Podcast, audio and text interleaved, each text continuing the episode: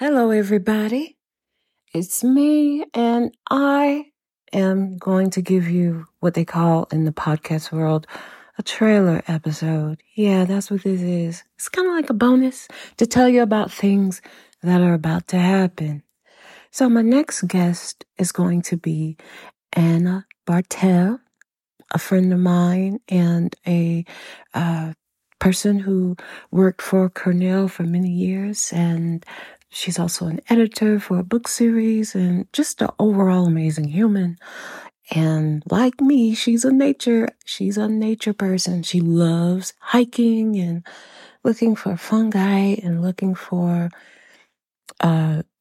different plants out on the acreage that she visits a lot. And it's just really awesome. And so we'll talk to Anna next.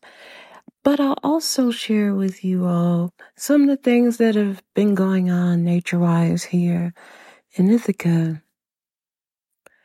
Well, this is fall migration. However, I'm in a different place. I'm in a different direction. I'm in the north.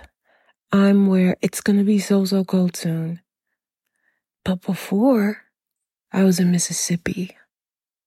There, that's where the birds were coming to.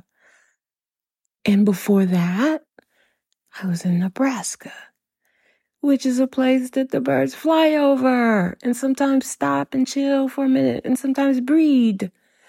So, my being in upstate New York during fall migration, I'm confused and I don't know what to expect. I will say that in my backyard, I saw a few interesting birds. I saw a palm warbler.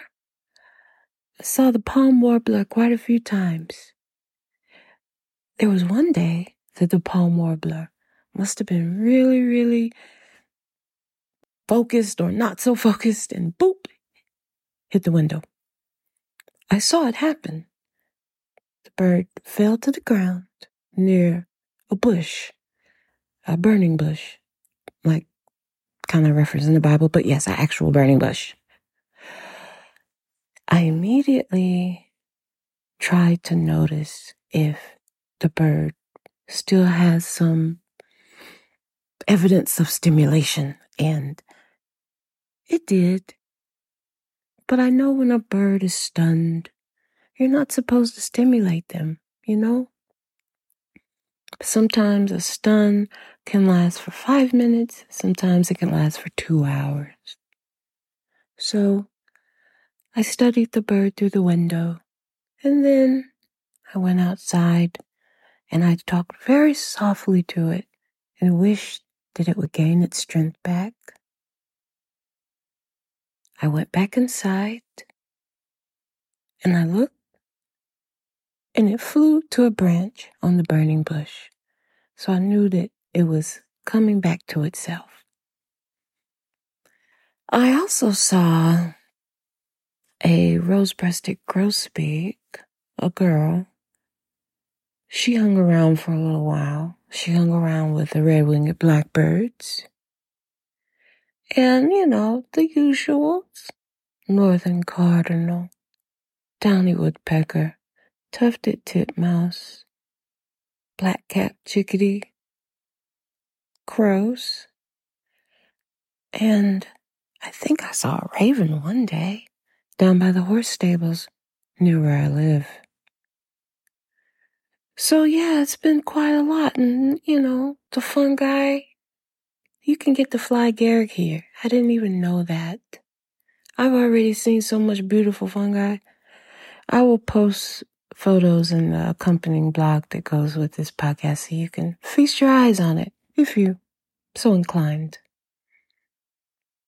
Coming up after I have the interview with my darling Anna, I will be headed to Montreal, and I'm going to be going to American Studies Conference.